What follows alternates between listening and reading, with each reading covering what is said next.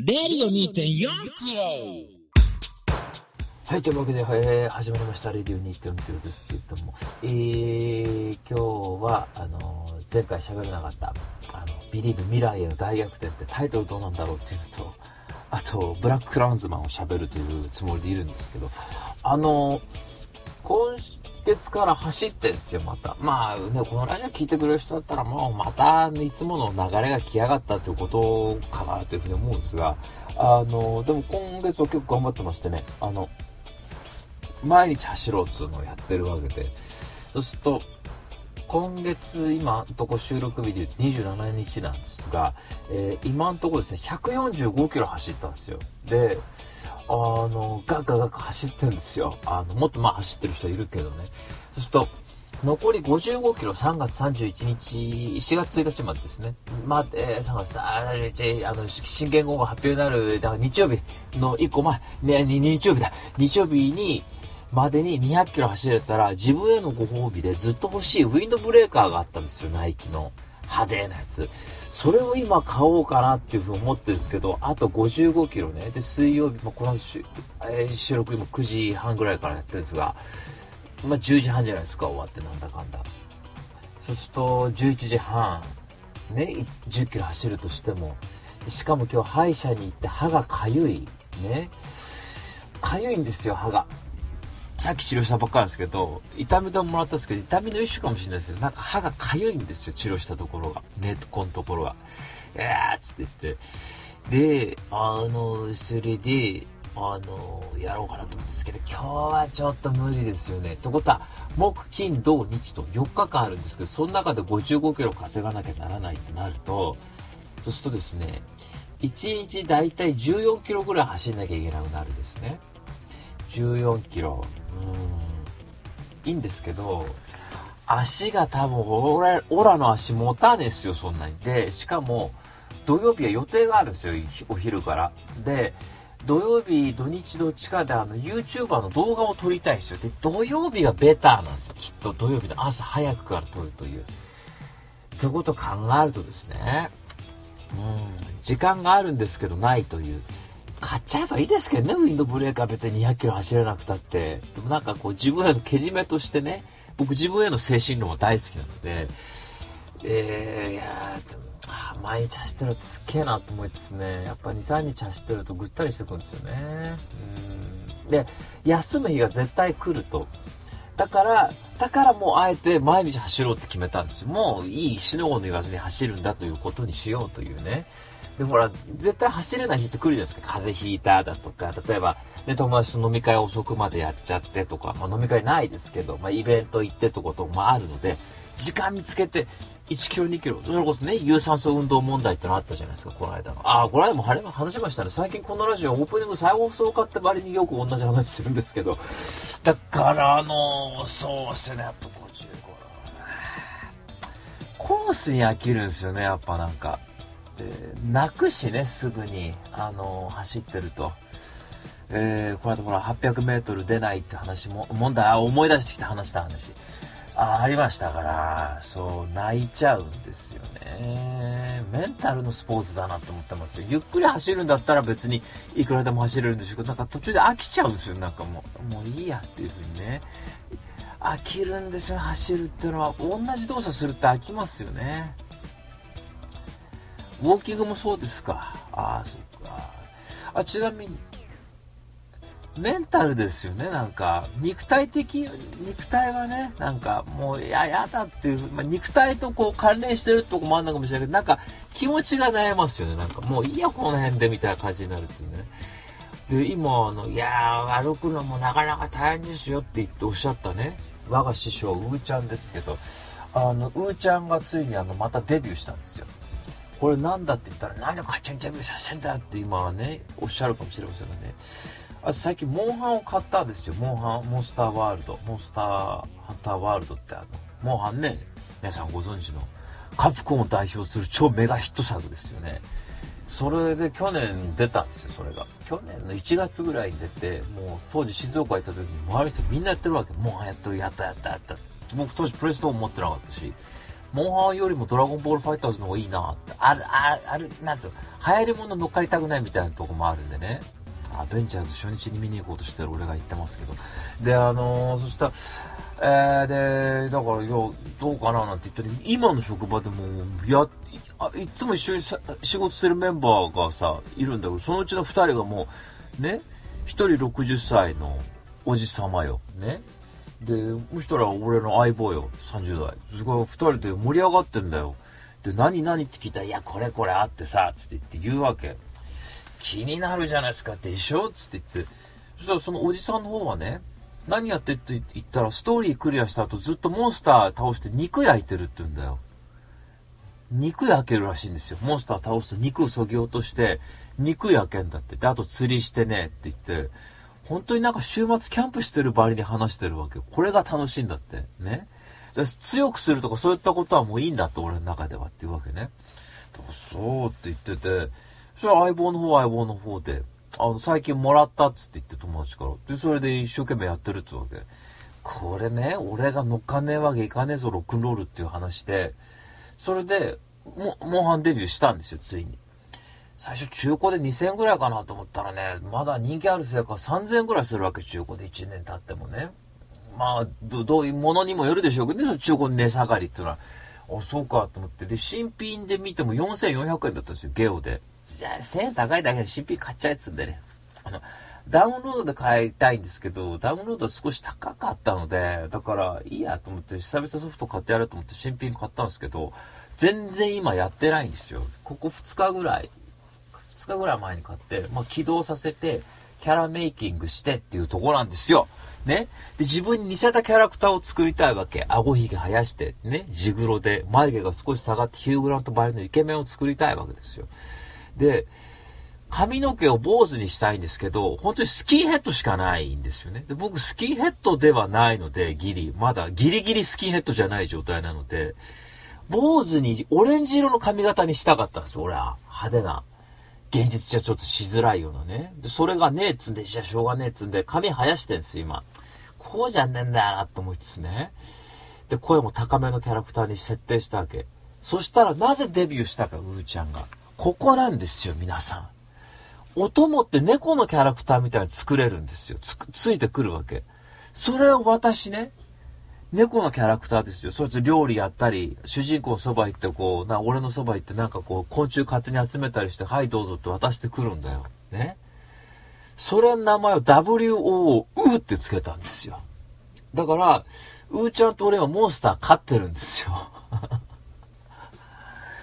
で、いや、ほんとそのね、俺がこっち行くぞって言うと、うーちゃんが後ろからついてくるってのは、俺ら流れですから、これはね。おい、どこへ来んだよっていうのが、こう、流れとしてあるから、そうすると親近感が湧くんですよね、やっぱり。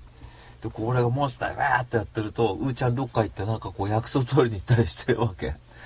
これだと思って、やっぱ自分に似せたキャラクター作るってのはとっても重要だなって思いました。だから、そのゲームの中のうーちゃんは、あの、大きい猫、そうですね、3頭身ぐらいある猫で、大きくて、あの、ゴーグルつけてますね。ええー、それをつけてんですけど、オープニングでちょっとはぐれるんですよ、うーちゃんと。ね。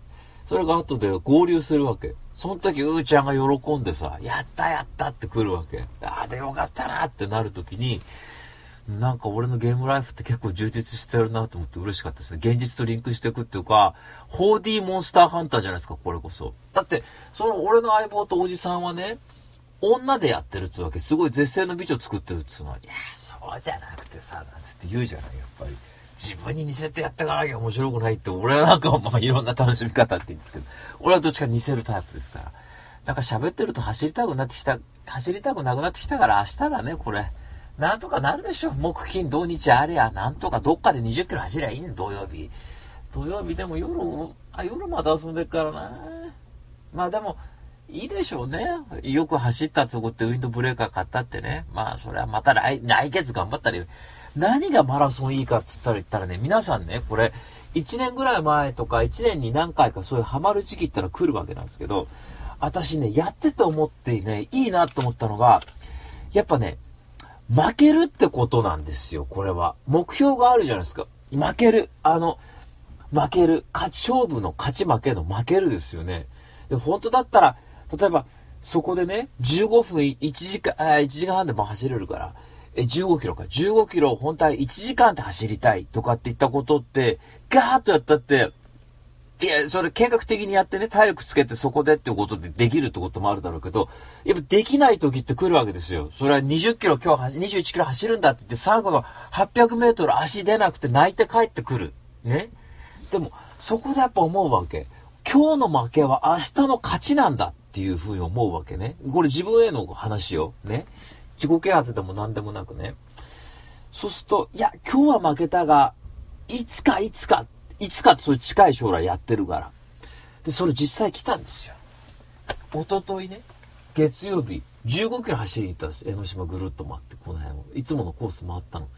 で最初5分50秒ぐらいゆっくりしたペースで走るわけ。だいたい僕5分30秒、40秒ぐらいなんですけど、あ、自分でも今日遅いペースでねえやっていう感じで走るわけ。でもいいの、とりあえず、ペース遅くたって15キロ走ろうって決めて、それ走り切る方が重要なんだから。で、ゆっくり走るんですよ、10キロぐらいまで。こっからだ、見物は。ね、タイ、あ、相変わらずアプリ使ってる1キロごとこう、今何キロぐらいのペースで走ってます。言うわけですよね。そして10キロぐらいから、急にペース上げるんですよ。いやー心臓口から飛び出すぐらい。いやーつって言って、いやーって10から、10キロから11キロ思いっきり走る。いやその時のベストよ。いやーで、11キロから12キロペース落とすんで。で、13キロ、14キロ。いやーすごいその時の顔が凝視さ、いやーってもう、何かこう、林を駆け分けるかのように走る。いやーね。で、それでこう交互にインターバルで取り入れていくわけだ、1キロごとに。で、最後にね、15キロ走ってて、ギャーそうすると、10キロぐらいまでだいたい5分50秒ぐらいだったのがさ、最終的には5分35秒で1キロ回るって計算になってくるわけ。最後思いっきりペース上げてくから。で、それにテンション上がるわけ。でさ、でさ、ね、すると、最後ペースの段階を見たんですよ。ね、どんぐらいでペース、こう推移してるかっていうペースを。そうすると、最後の14キロから15キロってだいたい4分40秒とか4分35秒ぐらいで走るわけ。ね。これは自信なんですよ。なぜならね、いやわかんない。そういうもんかもしれないね、走るっていうのは。最初ダメかと思ってたとこを、やっぱ終盤持ってこれたっていうとこ自信につながってくるわけ、これ。で、200キロ走れないかもしれない。ちょっと厳しいとは思うんだけれども、そういったね、200キロってまあ大きな目標は達成できなかったわけですよ。急にまあ俺そういう方向に方向転換したからさ、まあそれじゃ無理かなってとこもあるんだけど、でもそれはさ、次のやっぱり220キロに繋がってくるはずなんですよ。ここの負けは。だって先先月は12キロしか走ってないのが今145キロ走ってるわけだから、これは。これは自信ですよ、これ。だから、マラソンや、ジョギングやってると、いや、当たり前の話なんだけどね。ついてる日、ついてない日ってのはやっぱ確認しますよね。自分体調次第とか、自分の感受性とか、そういった体力とか受け止め方っつうものをさ、これがいいんだ、やってると。うん。いや、おすすめですね、皆さん。何もね、東京マラソン出ろって言ってるわけじゃないの。別にその辺ただ走りゃいいだけなんですよ。まあ何やったっていいけど。やっぱスポーツってそこがいいなと思うんですよ。やっぱりこう、浮き沈み体感するでしょ？やっぱりこうなんか肉体通してっつうとこでさ。これ俺に向いてるなと思ってるね、今更ながら。ああ。つって言って辞める日も来るんですけどね。まあそう、それは来るんだ。それはどうしたって来るの？映画見る日もありゃ、見ない日もあるわけだからね。いやー、だからジョギング、久々ジョギングライフ楽しんでますね。うん。で、あのー、あとね、職場の話をして、職場じゃなかったらこれな。話ぼかそう。あのー、某ちょっと集まりがあったんですよ。ね。某集まりがあったんです。某集まりが。あ、で、そこで、あの、今度新元号は変わるじゃないですか。4月1日に発表になりますね。多分この放送がうまいこといけば、まあ乗っかった次の日ぐらいに発表になる。で、そうすると、新元号の話になって、興味ないじゃない、こっちなんかどうだっていいですよ、ね、生は。で、そしたら、その中の一人のメンバーがね、いや、実に素晴らしいってわけですよ。新元号の発表は。ていうか、天皇ってのは素晴らしいんだっていうふうに言うわけね。で、結婚式ももう結婚式っていうか新しい天皇が即位することもとっても自分は喜んでるっつうわけ。ね。すと、世界中のその主要の要人が来るんだってね。195カ国から。ね。で、みんな天皇に頭下げるっつうわけ。イギリスの女王だって首相、女王は多分来れないだろうけど、エリザベスね。でそれも頭下げるぐらいの存在なんだってこと言うわけだ。大いに誇ってるってわけだ。ダメなんだ。やっぱ嫌いなんだね、天皇っつうのは俺は。すごいでしょ？この放送って嫌いだってはっきり言うからね。苦手なんですよ、これが。いや、言っときますがね、あの人たち自身、自身という罪はないと思ってます。罪はないというか、別にそれはそれだと思ってますよ。でもやっぱ天皇制というこのシステムが気に入らないんでしょうね。この包む状況と。で、いや、頭下げるって言ったってね、別にそれは要人なわけだから別に誰がどう来たってみんなお互い頭下げ合うわけだ。それやっぱどうもって挨拶するわけですから、と思って。それは当たり前の話でね、天皇だって誰が頭下げるんでね。いやー、と思ってダメなんだ、俺やっぱ。もう聞いてるとさ、なんか気持ちの持ってきようがないんだよ。で、いや、神の血を引いてるとこが偉大なんだろうって。偉大って俺はそう思ってるかどうか別ね。だから正当性があるのか。だか俺は嫌いだよ。そんなものはね。興味ないですよ。人類みんな兄弟ですから。女王だって嫌ですよ、そんなものは。だけど、そこら辺共産主義だね。社会主義だな、俺やっぱり。で、平等である。人間は平等であるんだっていうつもりで生きてるから、俺やっぱり。だから、人間に位をつけるっていう発想がもう気に入らんのですよ、俺は。ね。それってある意味、だってナチの方が偉いって言ってヒトラーと変わんないわけでしょ、それって。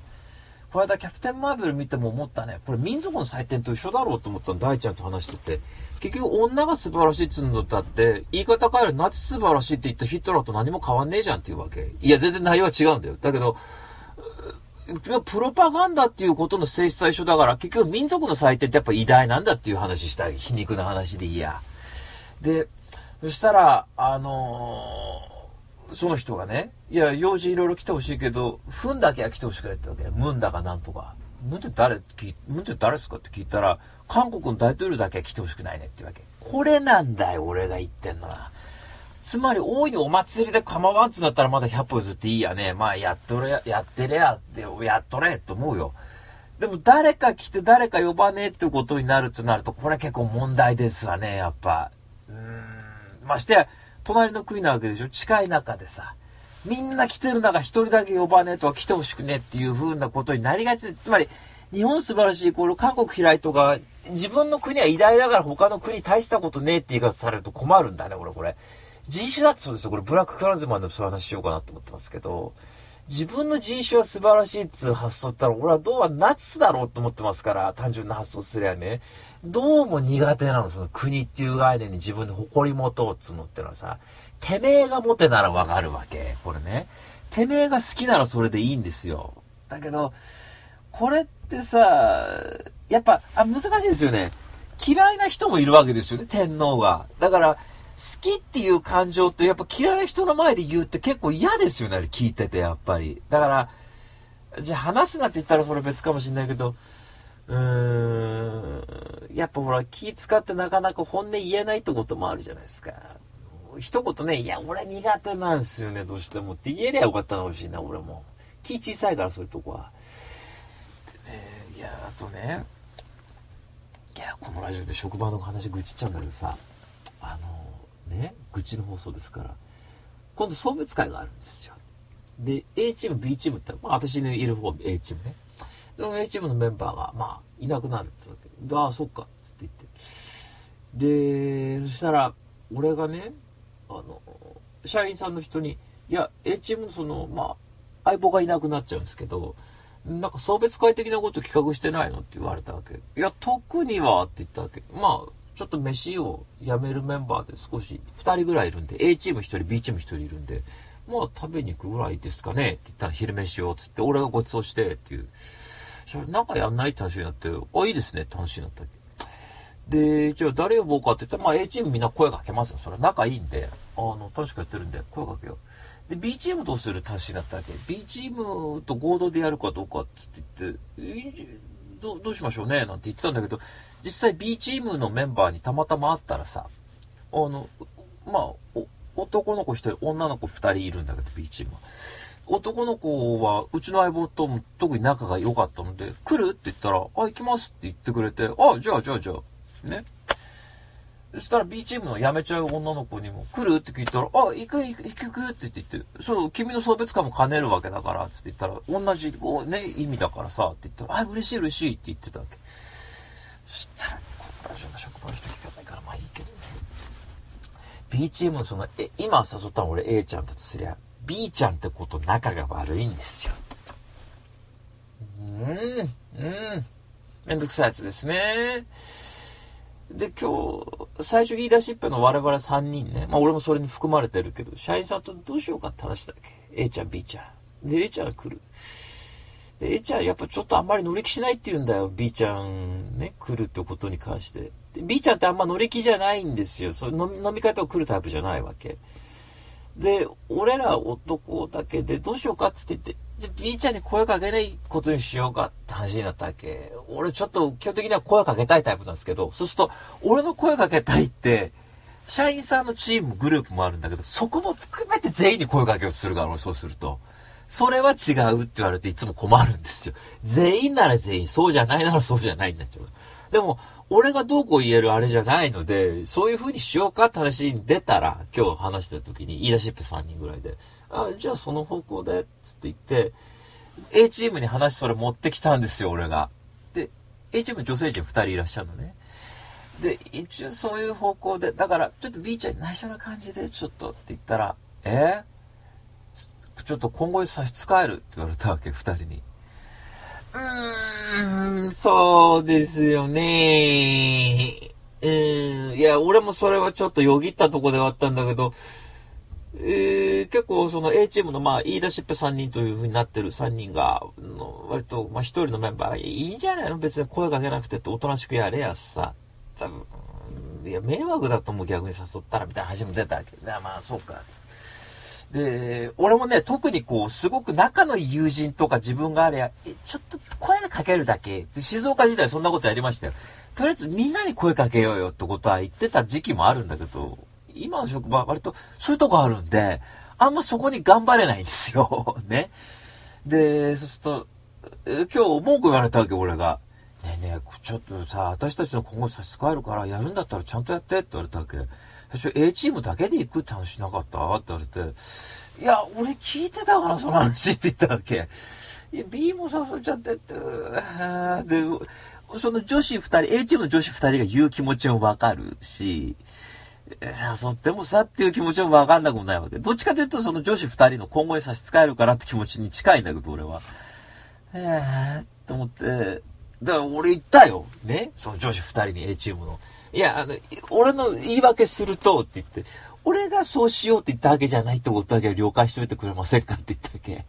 いや、あの、勉強になったと今、今回のことはねって、実際そういうふうに自分で思った時期もあるわけだし、声かけるならっていう。でもその B ちゃんと俺たちってほぼほぼ接点ないんすよ。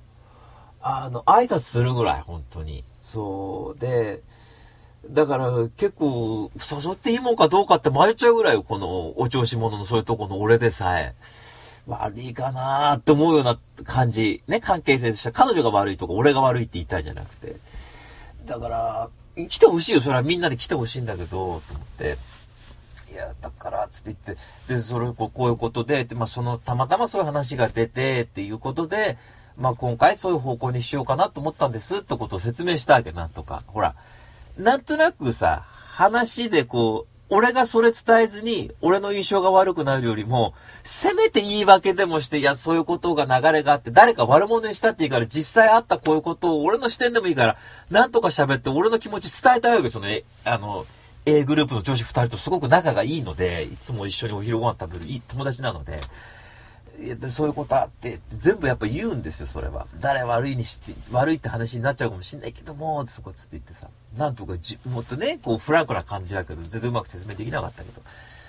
で、あのそしたら、やっぱ二人がね、ちょっと、あの一肌脱いでくれて、じゃあ、私たちからその B ちゃん誘うからって、やっぱ今後差し支えるからどうしてもやっぱ声だけはかけたいからって言って、ああ、全然全然、つって話になったんだけど、誰が悪いってじゃなく、とてもめんどくさいと思って今すんごいげんなりしてるんですよ、帰ってきても。ああ、こういうことかーと思って、そしたら、ね、誰が悪いじゃないの。それぞれの趣味思考があるから、俺の送別会の時は社員さんみんなにも声をかけたいって言ったら、それだったら私たち行かないって言われるわけ。いや、あなたたち来ないと始まんないじゃないなって話になるわけよ。あー、ほんと思って。いや、だから、みんなって結構ね、やっぱ好き嫌いってのは結構はっきり出すなと思ったんですよ、それで。うーん、じ、俺ってやっぱ気使うタイプだよねって言われたら、確かにそれ自分で納得しました、それ自分でも。あんまそれ、こいつ来るから行かないって多分行ったことないですよね、俺多分飲み会が職場であるぞって言っても、いや、あいつ呼ばないでっていうのはあんまり言ったことないんですよ。いや、正直言った。思ったことある、思ったことある。言わない、言わない。うん。うん。ああ、全然。俺逆に飲み会すりゃ仲良くなるかなぐらい思ったこともあったぐらいですよ。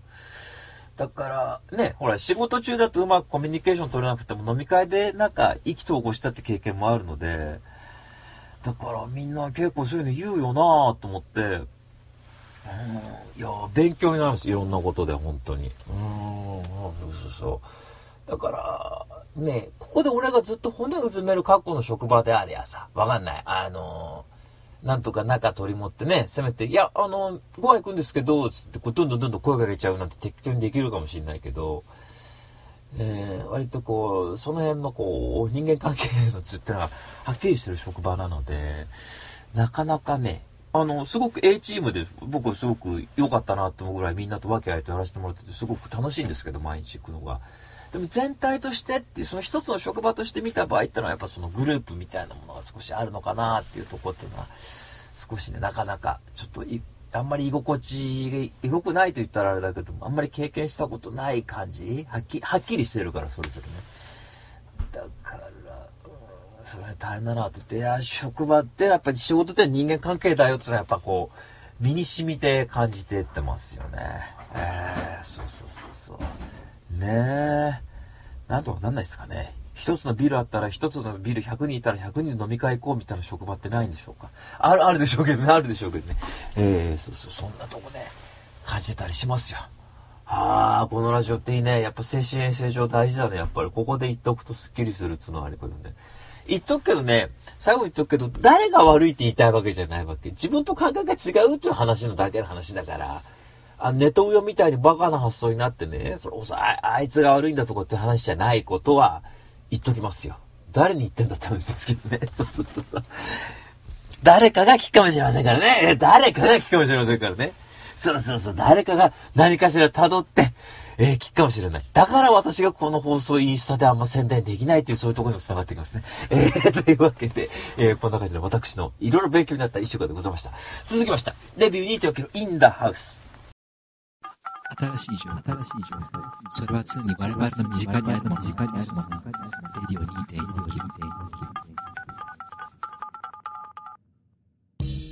はい、というわけで、えー、レビューですけどもね、レビュー2.9ですけども、えー、今日の1本目はですね、相変わらずギフテッド、えー、喋れなくて残念ですが、あまあ、最近多分週に2、3本なんですよ、見て。ほんとこのレビュー用にネタ貯めてってぐらいで終わっちゃうので、映画ライフが。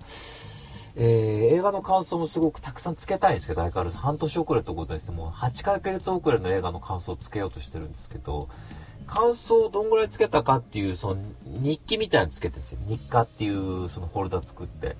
ちょっと月、今私4本しか書いてないので、4本以上映画見てると当然ね、えー、月に30本ぐらい書きゃいいんですけどね、1日1本書きゃ2ヶ月で終わるって話なんですけどね、なかなかそれができなくて思ったんですまあ、この後書こうかなと思ったんですけど。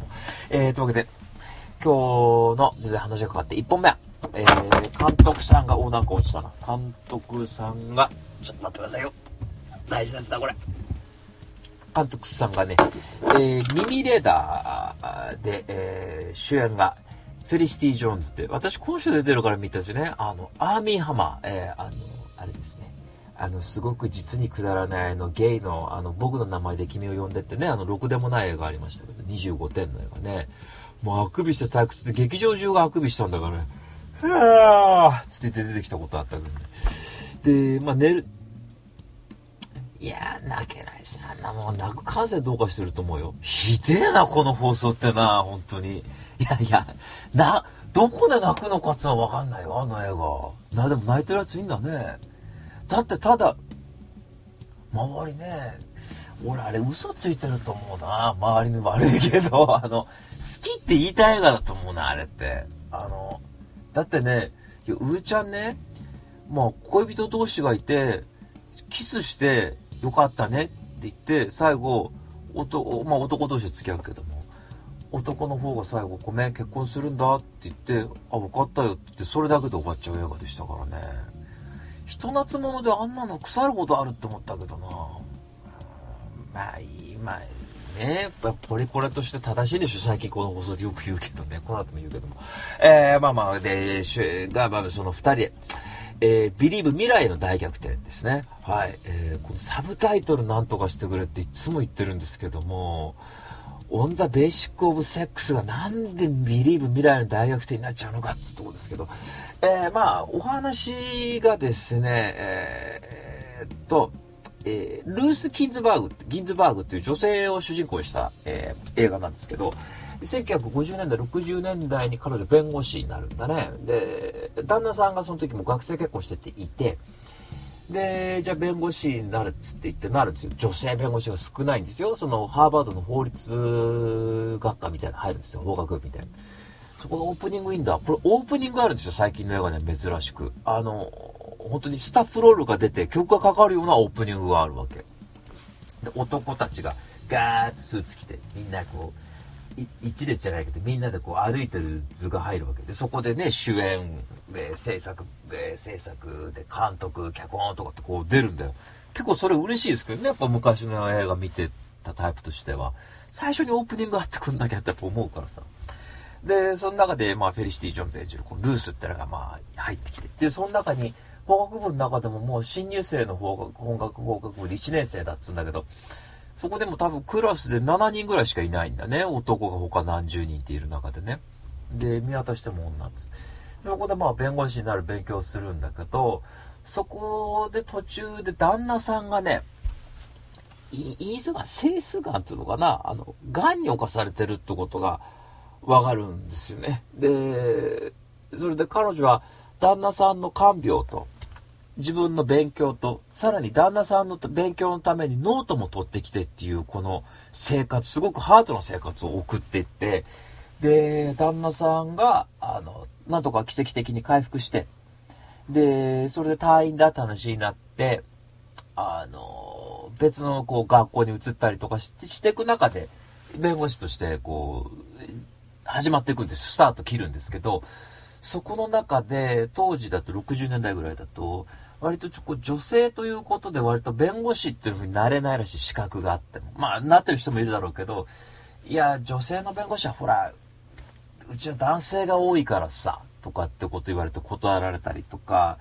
割と十数社受けてもなれない弁護士、資格があるにもかかわらず、学校で一番成績が良かったにもかかわらずね。で、その中で、じゃあどうするかっていうと、教授のえー、職があると。で、そこで、自分は本当は法廷に立ってその人の弁護をしたいっていうのが希望だったのに、えー、それで法学部の、えー、学生たちを教えるという教授の職に就くんですよね。で、それから10年ぐらい時が過ぎるんですよ。で、ずっと教授やってるって中で、あの、なんかのきっかけでね、あの、男性の男の人がいるんだけど、その彼が、あの、お母さんの介護をしてると仕事をしながら。で、介護費ってのを免除してもらいたいっていうことの訴えを起こす。でもそれは却下されたっつうわけね。なぜなら男は申請できないんですよ。仕事しながら介護をするっていう法律がないわけ。女性だけっていうことになってる。で、これを彼女とその旦那さん逆手にとって、これは性差別であるってことで、そのアメリカのこの放送会に、それでこう、これは差別だ、差別を是正しろっていう裁判を起こすっていうお話なんですけど、だからね、あの、女性の権利をっていう風なことも言いつつも、やっぱ男性も救うっていう、すごく僕なんか気持ちがいい映画なの、これは。だから、女が一番だじゃないのね。男も女も一緒だよっていうことを言ってるから。まあ、キャプテンマーベルだってもちろん、女も男も一緒だってことを言ってるんだろうと思うけど、こっち実際にあった話だからさ、やっぱ電気物に名画なしって言いつつも、やっぱ電気物好きって男ですから、僕は。だから、あ、こういう人いたんだなっていうふうにまず思うわけね。で、いいのがやっぱりその、女性参加、女性のその下に位があるわけですよね。当時はやっぱり女だから仕事ができないよっていうことを男と同じとこにしたいということですし、で、やっぱそれの別にすごいなんか攻撃的にそれを訴えるわけじゃないんだよね。まあ、攻撃的に訴える必要性もあるっていうところが例えば黒人の問題と一緒で悲しいところなのかもしんないけれどもね。でもこの映画そうじゃないわけね。で、まあ、その弁護をしていく中で、その、やっぱ彼女ってずっと、あの、法律家ではあるけども、その、弁論技術ってものはそんなにこう、学んできてないわけね。その現場で。あの、あくまで勉強を教えるとかっていうことをずっとやってきた人だから、割と本当に新人の弁護士としては、ある意味そのアメリカの放送界にその訴えていくっていう手段を取っていくんだから、そのやっぱ弁護士としてその相手に伝わるテクニックっていうものをこうやっぱ学んでいくっていうシーンとかがあったりとかして、え例えばすごい意地悪な判、意地悪というか、まあ、率直な判事の質問をどうやって交わしていくかと。で、そこの判事の質問に対してやっぱ切れちゃったりすると、やっぱ向こうのその、やっぱさ、ほら、えー彼女たちは訴える側でしょ。そうすると当然、その訴えられた側としては、いや、これは差別ではありません。なぜなら、男と女ってのは、その、役、社会の役割が違うからってことを、やっぱ平然と言ってのけるような、その、側と対決していくってことになっていくんです。対決というか、まあ、法廷で、まあまあ、争うということになるわけなんですが、その、なんでしょうね、やっぱ、最初からその、いきなり弁護士になったわけじゃなくて、そういったドラマがあってなってった。で、これはやっぱ、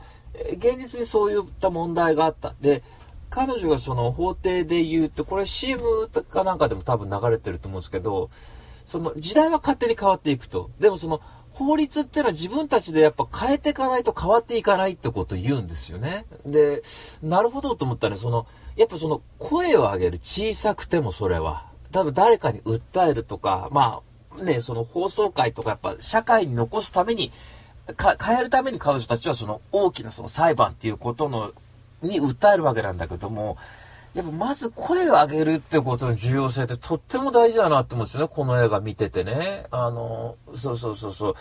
多分、まあ、結果はどうなるかとかちょっとお楽しみにとっておきますが、あの、裁判していく過程で、これね、私ね、あの、一番最初に見た映画っていうわけでもないんだけど、法廷もので、傑作であったのが、あの、えー、フィラデルフィアってあの、トム・ハンクスとデンゼル・ワシントン出た映画ありましたね。あの、トム・ハンクスが弁護士だ、弁護士なんだけども、その、同性愛者で、あの、HIV にかかってるってのが分かって、で、解雇されちゃうわけね、弁護士事務所。で、それで、その解雇は不当だってことを、えー、デンゼル・ワシントン演じる弁護士と共に、その、元事務所を訴えるって話があったんだけど、その過程で自分はこういう気持ちになったとか、こういったことは不当であるってことを訴えていくときに、あの、この映画もそうなんですがね、その訴えられた側も何かこう気づくんだよね。やっぱその、ちゃんと丁寧に説明することによって自分はこういう気持ちになってとってもこう嫌だと、これは差別というかやっぱその格差っていうことはそれは違う、是正してくれってことはやっぱ訴えると、やっぱ、訴えた側も、あ、そうかっていう、そのワンカット入るんですよね。これってやっぱとってもすごく重要なことだったと思う。その、キャプテン・マーベルみたく、柔道ローが悪者だって言って、いきなり宇宙にぶっ飛ばして、ああ、ざまめろって言ってんじゃなくて、そのたったワンカットってだけでさ、やっぱその、女にとって重要な問題だから、それって人間にとって重要だってことを考えれば、男にとっても重要な問題だっていうふうに思うと、やっぱその、お互いやっぱ話し合って解決していくって方法しかないっていう中で、やっぱキャプテンマーベルみたいな映画ってやっぱちょっと違うんじゃないかって思いますよ。すごく繊細な問題を扱うだけに、女のヒーローだって言っただけでやられたって、だからって言って話済んじゃうと。で、あの、まあ、この映画ちょっと爪甘いっていうか、エンディングでなんかすごいポップソングみたいなのかかるんだね。私は差別受けてきたけども自由に生きるみたいな。だそういう曲かけちゃダメだよって言いたいんだけど、そこら辺はちょっと残念な気持ちになりますけどね。で、あの、キャプテンマーブルの話でいやね、これは3人で話したんですけどね。いや、僕は一方的に話したんですけど、いや、あんなものくだらないって言ったわけ。いや、俺たちの方がずっと進んでるって言ったわけね。これ言い方良くないけど、白人のないより全然進んでるって言ったの。で、なぜかといえば、俺たちってのは、まあ、あえて日本人って言い方する。これ、俺こういう言い方好きじゃないよね。そこ、あげ足取んないでよ。別に80年代のなもんばっか見てきたんだと、女がヒーローのものっつうのは、つって言って。まあそれは男の性の消費されるっていう対象としてって部分あったかもしれないけど、女のヒーローは多かったっつうわけね。女自身が実際漫画描いてたということを言うわけで、なんだって言ったら草薙元がそうだったってそれしか出なかったんですけど、僕ね。でも、前それ考えた時に、あいつもそうだった、これもそうだった。ましてや、女だけ戦うセーラームーンっていう作品だったわけですよね、日本には。だから、こんな別に偉そうにだね、白人の姉ちゃん出てきてね、宇宙人で男の世界の中戦ってるなんてこと言わなくたって全然俺たちそんなの重要してたわけ。なんでいちいちあんなもんね、2800円も甘くして払って金見に行ったのかってバカバカしくてしょうがないでしょ。セーラームーン図書館に借りに行けばね、ただですよ、それは。ね。2800円ビリーブ見に行った方がいいじゃない。だったら、繊細でなるほどっていう風に考えた方がいい。キャプテン・マーベルの話でいいやね。俺これいつも話して矛盾するけどね、宇宙人ぶん殴るって話ですよ。それにどこにインテリジェンスがあるっていうわけなものは。バカバカしい。で、いや、でも、そう、そう、そう思ったら、80年代のその日本のアニメとか、まあ、90年代、2000年代だってそうですよね。日本素晴らしいって言い方してんじゃないのね。でも、あのー、やっぱりその、海外が、海外というかアメリカだね、この場合は。アメリカが言うから何でも先鋭的で、全部それは素晴らしい考えだったら短絡的ですよ、それはやっぱり。バカ野郎ですよ。自分とこ見てみりゃ別にね、オタクの兄ちゃん一生懸命そんなの作ってたわけ、パンツ見たくて一生懸命。でもそれ実際ヒーローとしてかっこよかったんだ。ハマン、ね。えー、なんだ、キシリア、ファーストのやつばっか出るけどね、最初の方しかね。プル2、あ、それダメだな、プル2ダメだね。プル、やだ、もっとやだ。クエス、オーバーガーロー、ニナ、あ、オーバーガーローだな。えー、っと、まあまあ、とにかくね、見てみてください。80年代のそのヒーローって、80年代、90年代のヒーローってたくさんいたはずなんたくさん、比率でや女の方が少ないかもしれない。で、まあ、そうなん見たらね、やっぱキャプテン・マーベルくだらねっていうよりよく分かったわと思って、うん、やっぱ、まあ、外人の偉そうな顔、意見って、よく聞いてみりゃくだらねえってこともたくさんあるなって思いました、やっぱり。うん。全然さ、是正でね、女だから男だからとか人種で嫌だって言いつつ、どうです？この低たらく。ね。5分前と言ってること全然違う。今、今皮肉で言ってるからね。そう。だから、うん、やっぱ、振り返ってみれば似たようなこと昔から考えた人たちいたっていうことはやっぱ考えますよね。まあ、とにかく、ビリーブね、あの、おすすめですんで、最近劇場で見た中じゃ圧倒的にこれが一番良かったんじゃないでしょうか。まあ、えー、だいたい最近80点超えしてなくて、バンブルビーとこれおすすめですかね、僕は。えー、なんか、うん、いいですよ。まあ、ちょっと爪甘いよとこあるけどね、まあ、無難っちゃ無難かもしれないけれどもね。あの、私なかなかこの映画買ってますんで、えー、点数つけるのは85点。えー、で、なんかこの夫婦の仲が良くていいですね。うん、なんかお互いすごい信頼し合ってる感じが、うん、なんか伝わってきてね。あの、とても気持ちのいい映画でした。すごく前向きな気持ちにさせるってのはいい映画なんで、やっぱキャプテン・マーベルみたくなんか猫が口からタコ吐くとかそういうのは嫌なんだな、品がなくて俺はどうも。すごいね。ボヘミアン・ラブソディの後はキャプテン・マーベルにディスりだもんね。これ半年続くんですよ、皆さんね。もう敵、目の敵にしてるもんね、キャプテン・マーベル。そしてまた女性差別だって言われちゃうんだもんな。困っちゃうな。あいいや。そういうことです。まあとにかくロックンロールってことですね。はい、というわけで、えー、今日の1本目は、えー、お見事耳入れた、えー、フェリシティ・ジョーンズ。私この人好きなんですよね。ローグワンとか出てますよ、スター・ウォーズの。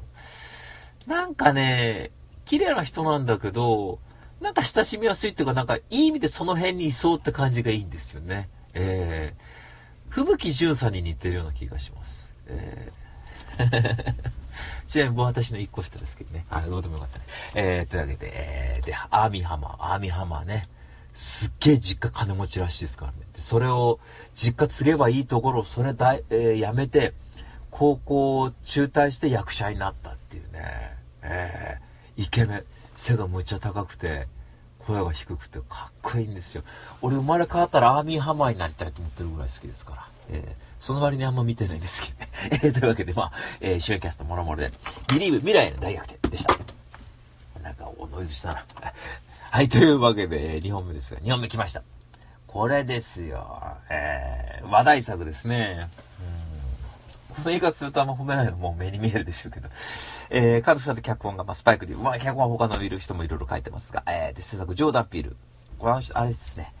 えー、なんだっけ。インアンドアウトじゃなくて、ゲットアウトってね、とあの、撮った監督さんで、コメディアンやってるのかな、キャラクター。で、キャラクター、ジョーダ・ピール。で、主演が、ジョン・デビッド・ワシントンとアダム・ドライバーで、ブラック・クランツマンですね。はい。えー、もう皆さんね、ご存知の方も多いかなと思うんですが、あのー、あれです。えー、実はです、さっきのビリーブと一緒で、これも電気物なんですけど、えー、っとですね、黒人のおまわりさんがいるんです、警察官の人が。で、その彼が最初オープニングで、なんで警察官になろうと思ったのなんていうところのインタビューから始まってくんだけど、あ、インタビューとか面接か。で、いや、これこれこういう理由で、なんて話してて。で、その彼が何やるって言ったら、最初は、あの、あれなんですよね。なんか荷物整理みたいな、そういう遺失保管物みたいなとこ入るんだけど、ちょっと、黒人なんだよね、彼は。で、ローンって言うんだけど、ローンが黒人で、そうすると、白人が割とおまわりさんの中多い地域で、そうすると、ここで黒人で、白人の中で黒人でおまわりさんやるったら大変だぞっていう風に言われると実際大変なんですよ。ね。おい、あれ持ってこい、これ持ってこいとかね。おい、字も読めねえのか、お前は、お前は。なんていうこと言われたりするわけね。辛いですよ。同僚からそんな悪口言われるんですから。ね。そんな中でもうこんなとこやってらんないよって話になったら、じゃあちょっと麻薬課に入ってその、捜査官、ね。あの、覆面捜査官っていうか、そう、潜入捜査官として働かないかっていう話が出てくるわけ。で、最初入るのが、あの、ブラックムスリムっていうかね、こう、黒人は素晴らしいんだ、ブラックパワーだっていう、そういう組織の会合があるから、それに潜入しろっていうふうに言われるわけね。そうするとそこへ行くと、ね、えー、その黒人の指導者みたいなやつ、みんなもお客さんも黒人だ、聴衆も。その中で、ね、自分はアフリカに行って名前変えてきたと。今まではジョン・ワトソン、例えばの話よ。ジョン・ワトソンって言ったけど、これからはアヒム・ラシャームっていう名前に変えたのって話するわけだ。ね。それこそあれだ、モハメット・アリとかと一緒で、マルコム X とかと一緒か。でね、この国って、俺たち黒人で素晴らしいんだってこと言うわけね。その彼が。黒人ってのは美しいと。白人の基準で俺たちを見られてたまるか。ね。で、街に歩いてる警察官、奴らレイシストだと。豚だってこと言うわけね。あんな連中に俺たちの命を脅かされてたまるかと。で、なんで潜入したかというと、こいつらはテロ活動を行うんじゃないかっていうことで、まあ、入るわけね。で、武器を取ってね、これからでも黒人として戦っていかなきゃいけない。もうそういうこと言わないんだけど、まあそういうニュアンスがある。で、その中で、その代表を連れてきた女の子っつうのさ、その指導者連れてきた女の子と仲良くなんだ、このローンっつうのが。ね、パトリスと女の子。で、そしたら、彼女なんかとご飯食べてるとね、彼女も言うんだね。警察官ってのはレイピックよ。ピックっていうやつ、豚って言い方するね。豚の連中はっていうふうに言われる。で、ロンとしては辛いですよね。おまわりさんってこと隠して近づいてはいるんだけども。で、彼女のこと好きになって、まあ、こう話してると、そういう言い方はどうかな。中から変えようとして、全員がそうなわけじゃないだろうっていうふうに言うと、一人でもいれば十分でしょっていうふうに言うわけね。えー、っと、もうね、その辺は。で、いや、中から変えようとしてるやつだっているはずだなって話するわけね。俺は豚って言い方はしないっていうふうに言うわけ。俺もそうだって思うね。やっぱ人に対して豚っつうのはやっぱあんまよろしくねえだろうと思う、やっぱり。で、そうすると、そういう操作している中で、いきなりロンがさ、新聞広告見んだよ。そうすると、白人は素晴らしいみたいな広告見んのかななんだかよく覚えてないけどね。そこにいきなり電話かけるわけ。で、それが何だって言ったら KKK なんですよ。クークラックスクラウンね。白人至上主義って黒人なんかもうあっち行け。ね。そいつのとこに代表っていうかに支部に電話して、白人のふりして電話するわけ。俺はお前たちのか、あなたたちの考えに賛成だと。最近ね、あの、ニガーが俺の妹をじーっと見たっていう、襲われたっていう事件があって、それから俺絶対ニガーを許さないんだってことを電話で言うわけ。そうすると向こうの支部の連中も乗ってくるわね。君の考えは素晴らしいと黒人に対して言うわけ、実際は黒人なのに。それで、じゃあ潜入捜査しようって言ったって、自分黒人だからいきなり会おうって話になったって、あったってバレちゃう。で、その中で、相棒となるフィリップってこれアダムドライバー演じてるんですが、この人あれですね、今、スター・ウォーズのエピソード、新しい新スター・ウォーズで、あの、カイロ・レンっていう、あの、こう、敵役をやってる役者さんですけど、あと、傑作、マーティン・スコセッシの傑作、沈黙に出てる役者さんですね。えー、だからこの人っていつもどこかに何か潜入してるってイメージがあるんですけどね。で、今回は、その彼、実際会うのはこのフィリップにやらせて、その電話ではこのロンが、その、KKK とその交渉していくっていうことをやっていくっていう。だから、こう一人の人物を二人が演じて、黒人と白人が。で、そこで実際、こう、クークラックスクラウンの内部に入っていくんですよ。で、どうやらその、相当にその、やっぱその、黒人っていうものに対して、いや、外国の多分血引いてる人たちに対してかな、相当やっぱ、うん、差別的な発言するわけですよね。ユダヤの連中。ね。黒人連中なんかこの世からもいなくなってほしいねみたいなことを言ったりするわけだ。この白人で集まって。で、まあ、そういうとこでその、どうやらやっていくと、どうやらその、犯罪行為ってことをやっていくんじゃないかってことまでこう、突き止めていくんですよ。うん。で、いざさてどうなるということになっていくんですが、まあこの映画もう話題作だからね、劇場で初日に、ほぼ初日に見に行きましたけど、公開日から次の日見に行きましたけど、すんごい混んでるいやね。で、お客さん大喜びだ。だいたい3月って俺お客さん喜ばせんだ、劇場で。そうすると、お客さんなんかもうみんな喜ぶよ。あ、黒人がいると俺見て指さすわけ。そうだ、俺は黒人だっていう風に言うけどね。お前らね気持ち分かってたまるかよってことぐらい言いたいわね。本当は俺たち辛いんだってこと言いたいけどね。で、まあ偉そうな顔して見ててさ。で、どうなるんだろう。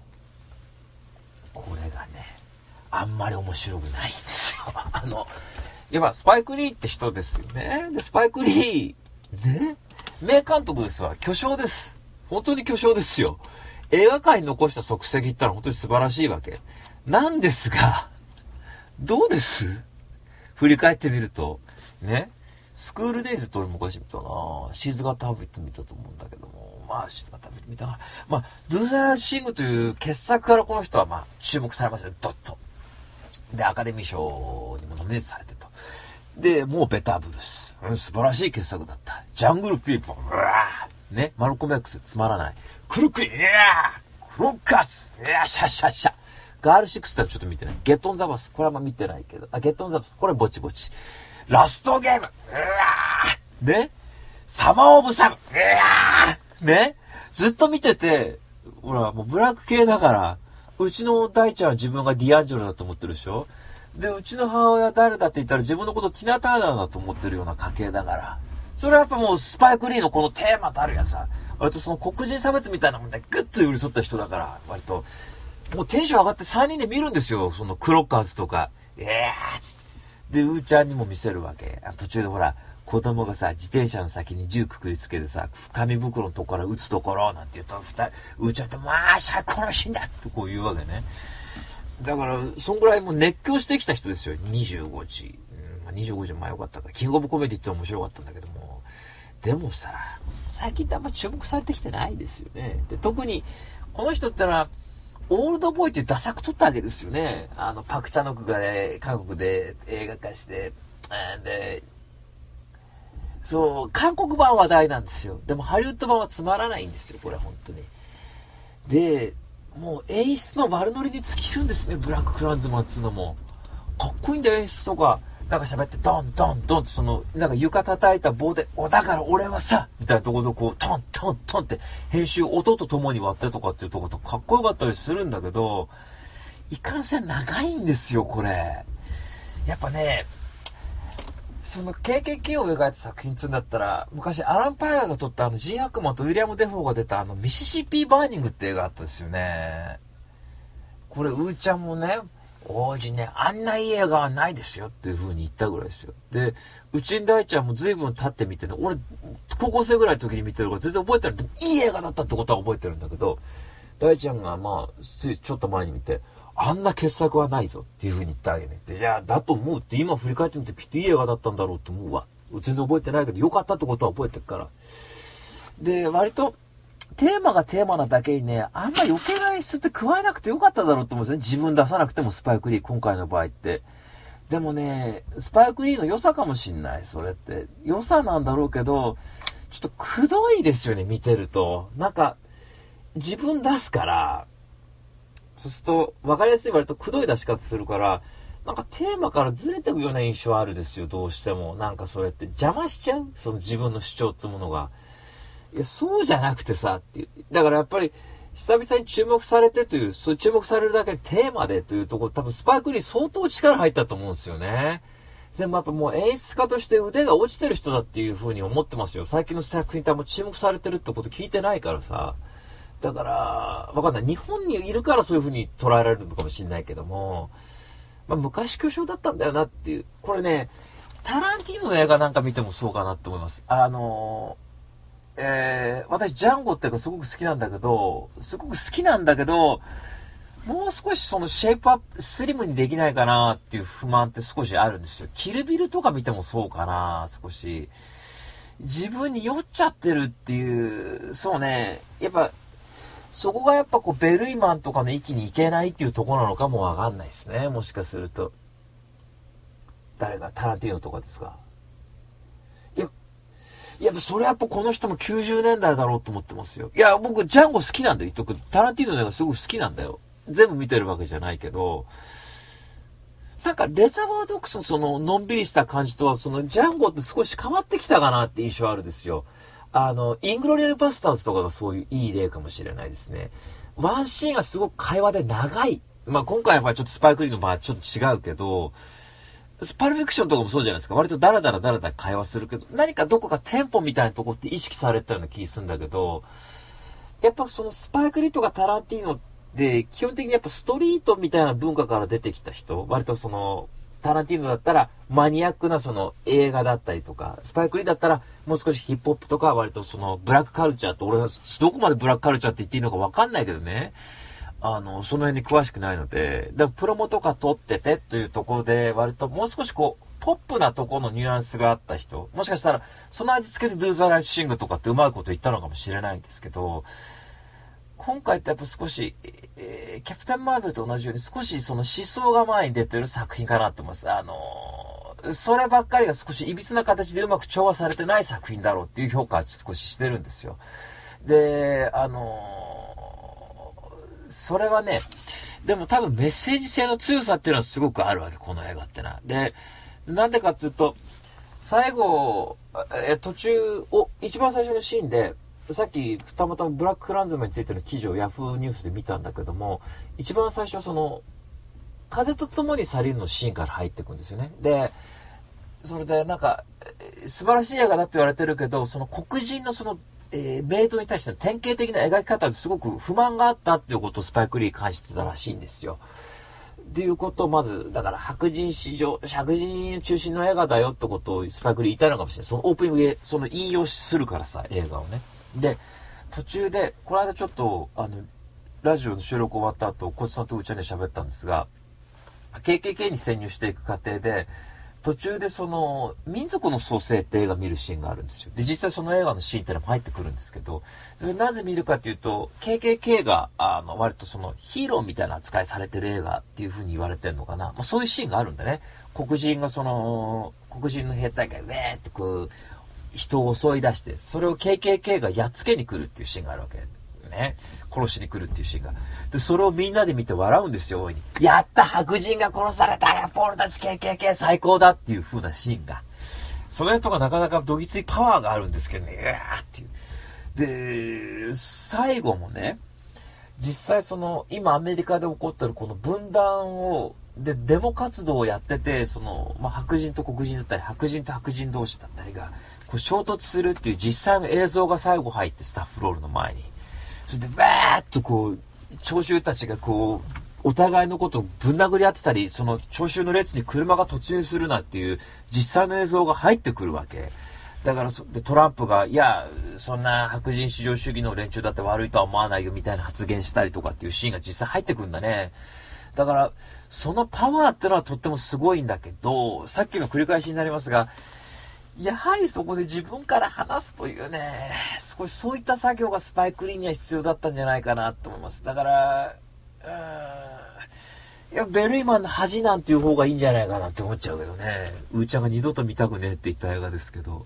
あの、そうですね。これは、だから、うーん、なんか、少しそこに疲れちゃったですね。うん。って、そういう感じがしました。で、ましては俺黒人やってるんですよね、一応。うん。だから、でも、それでもやっぱり、日本人にわかんねえよなってさっき冗談で言ったけどね、それは本気じゃなくて、やっぱその人間にとっての問題ですから、やっぱそれは日本の人だってどこかある地域に行けば日本人滅って言ってすごく意地悪なことされる可能性だってあるかもしれないですね。アジア系の人だってどこ行ったってね。日本だったら同じ肌の色してたっていや、やってるぐらいだよ。本当に。韓国人嫌いだなんてね、差別平気で言ったりするような連中もいるわけだ。だから、その地域によってそれこそ、いろいろ、その、差別されるっていう体験はそれぞれあるはずなので、あの、その辺がやっぱ重要になってくんじゃないかなって気したんだけど、まあこれだからそこがアダム・ドライバー演じる、そのフィリップって役が救いでもあるんだよね。彼は、あの、ユダヤ系でね、だから、結局はユダヤ系も嫌だっていうふうに言うから、お前それ許せないだろって、まあ、論に諭されるわけですよね。で、自分はその、ユダヤ系として、そユダヤ教というものに触れてこないユダヤ系の意識が薄い割とユダヤ系だって話をするんだけどね。うーん、まあそんな話もしたりしたりするんだけど、スパイク・リーが今回のアカデミー賞で指輪にラブとヘイトって書いてあるんですよ。それぞれ右手にラブだか、左手にヘイトだかどっちかわかんないけど、この人の常にそういったテーマかもしれないですね。その、許せないって気持ちと調和したいっていう気持ち。まあ、KKK とは調和難しいかもしれないけど、それがドゥーザラチームの場合って、あの、スタッフロールの前にやっぱり、その、キング牧師とマルコム X 写したっていう写真で、で、キング牧師の方は暴力がダメだ。で、片やマルコム X ってのは暴力で解決しろっていう風に言ったわけでしょ、きっと。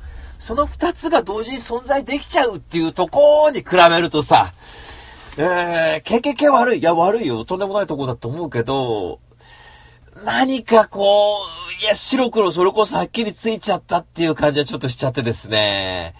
うーん、ドゥーザラッシングのやっぱり、あの、白人のピザ屋があって、そこに黒人のこうスタッフが、なんで白人の写真ばっかなんだよ。あそこ店潰せって言って、こういスタッフ雇ってた店でもそれで暴動の対象になっちゃうとか、なんかこう、え、どこに気持ち持ち持ち場やってったらいいんだっていう感想にすごく感情にすごい感動した方としてはね、やっぱこれちょっと私ね、まあ、今日的ではあると思うんだけども、やっぱ物足んないんですわ。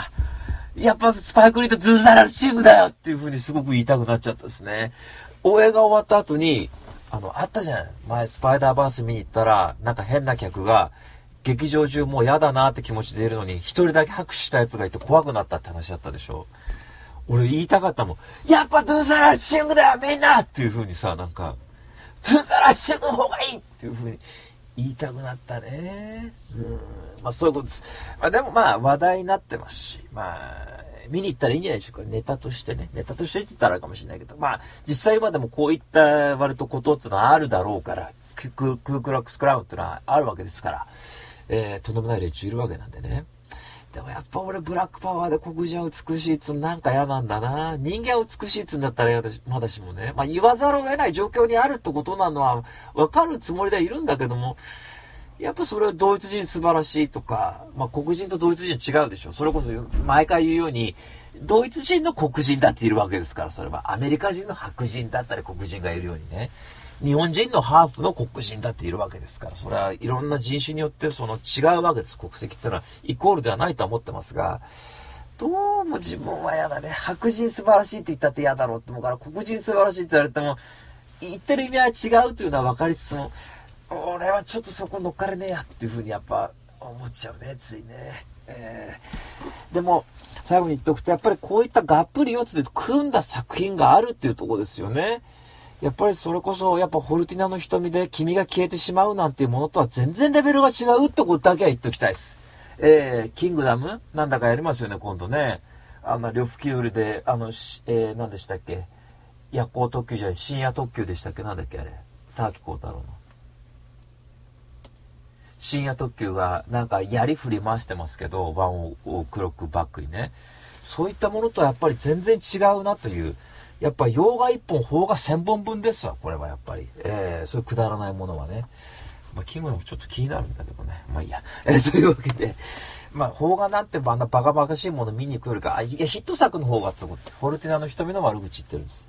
えー、4LDK、あと、エグザイルの連中が出た、あの、王子二十連呼しますってやつね。あの、キングなんとかって映画あるんで、王子が20人出るとかっていう。なんとか映画公開して、王子20連呼したいと思います。王子、王子、王子、王子っていうわけ。ここにいるよ、バカ野郎って、王子なら俺だっていう風に言いたいじゃないですか。うーちゃんいなくてよかったです、皆さん、これ。バカ野郎20回も言うなっていう風に言いますよ。私何百回言ってきてると思ってるんですか王子っていう風に言ってますから、言ってくれてますから。あんなバカバカしい CM 用の作るようなものを見に行くよりかは絶対こっちです。それだけは言っておきたい。いや、お前法が差別すんのかという風に言われたら違うと。ヒット作の悪口を言ってんだって話です。俺は川瀬直美の悪口言ってんじゃねえと。これがだってちょっと痛み術の悪口言ってるわけじゃねえと。いい奴はいるけど、くったらねえのもいると。まあ、ヨガだっているけど、それはもちろんね。キャプテン・マーベルの方はまだいいっていうことを言いたいわけです。ええ、そういうことです。はい。というわけで、えー、今日の2本目。監督さんが、えー、脚本のスパイク・リーで、主演がジョン・デビッド・ワシントン、アダム・ドライバーで、ブラック・クランズマンでした。というわけで以上、レビュー2.9でした。